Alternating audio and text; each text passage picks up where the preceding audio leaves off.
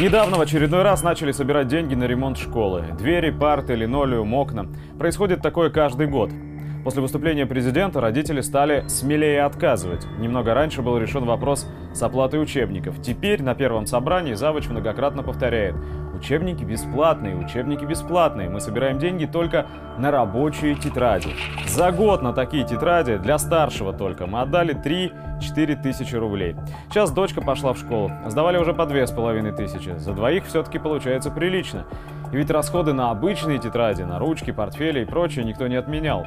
Но представьте, как я был шокирован, когда увидел у старшего сына в шестом классе подобную тетрадь.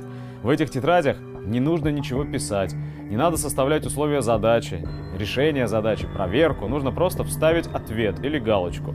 Иногда всего лишь несколько цифр или знаков на странице. До третьего класса эти тетради заполнены разукрашками, развлекашками, ребусами или кроссвордами. Очевидно, что польза от таких пособий только их издателям, причем польза баснословная. Детей же они развращают, отучают писать, обдумывать и составлять предложения. Тесты отучают продумывать, проговаривать правила и их применение.